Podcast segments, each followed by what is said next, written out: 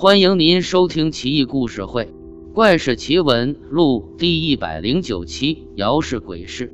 河中郡有一姚氏，虽然在郡中算不上名门望族，但也小有名气。倒不是满门忠烈，亦或贞洁牌坊次第，而是姚家历经十三代，从未分家生活，因而历朝历代是受精表，被称为一门姚家。这是名门和贞洁坊所不能及的地方，他们也只能艳羡而已。世间似乎有这么一个规律：美好的事物注定是不能长久的。这一年是极为普通的一年，可对于姚家来说却是挥之不去的灾难。因为这年姚家上下几百口，竟突然毫无征兆的死亡殆尽，只留下了某氏兄弟俩家尚存。兄弟俩正在为父母守丧期间，弟弟的妻子又突然死去。做弟弟的带着一个小儿子同时而起，愿姚家逝者安息。时光匆匆，转眼已过百日。幸存下来的姚氏仆人忽然听到姚氏弟弟之房夜晚时常传来女人的谈笑声。做兄长的刚开始自然不信，后来听家人说了几次。便在一天夜半时分，亲自前往弟弟之室去打探情况。刚走到弟弟的房门口，便听到里面女子的嬉笑声。他心里很是生气，弟妹尸骨未寒，弟弟怎可做如此有辱家风之事？父亲已不在，他竟敢不把我这个为兄的放在眼里。我今日要去教训下他不可。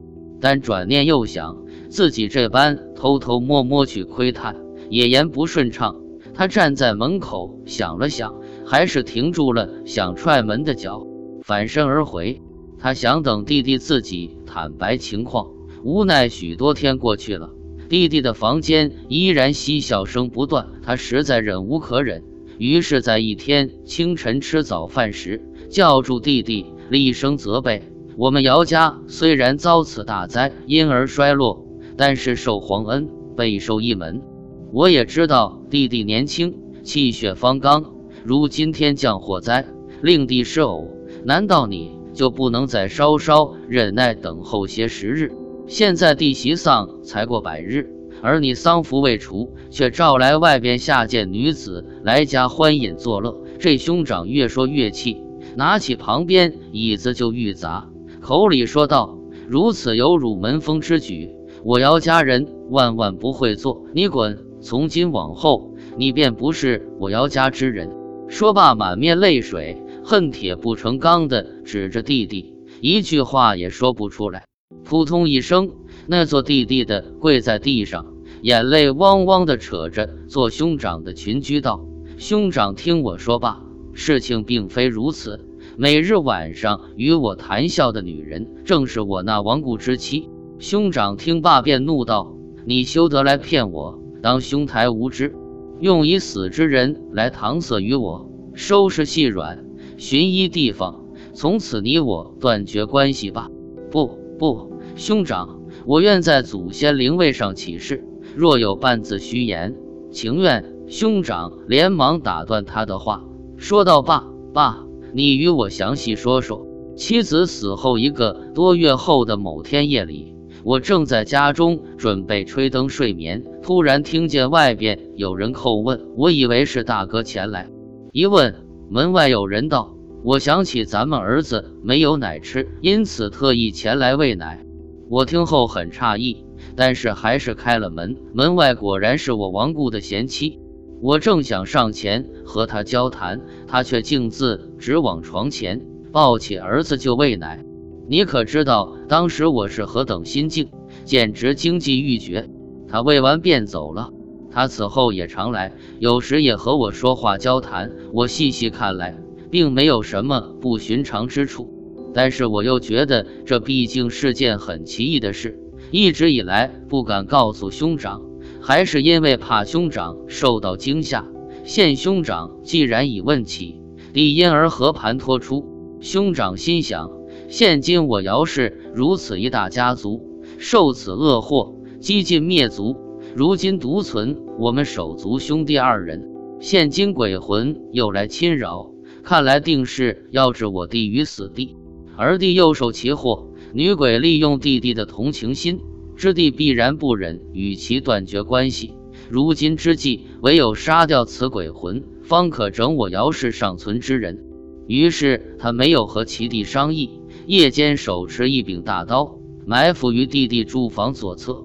不一会，果有人推门而进，这座疙瘩忽的而起，尽全力用刀刺去。只见那人大声叫喊不已，转身而逃。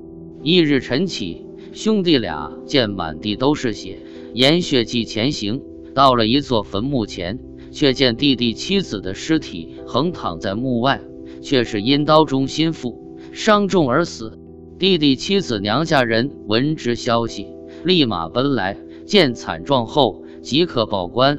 官员令掘开坟墓，等到棺盖被掀开之后，众人发现棺中空空如也。此案甚是奇怪，便是当时最精于破案的人也束手无策，而弟弟妻子娘家人吵嚷不休，官员便把姚氏兄弟俩关进大牢。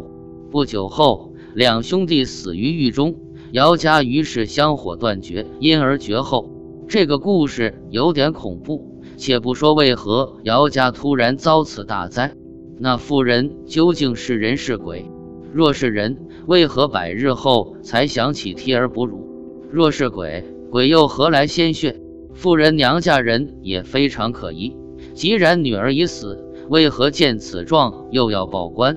且失葬百余日，何以死时似受重创，且仍有血？从血迹一说来判，此女子应是假死，在某处躲了一个多月，因思虑乳儿，因而回家哺乳。而姚氏之弟也说女子与生前无异，则更加确定此女子必为人无疑，否则她便不会被杀死。一家之言不成定论。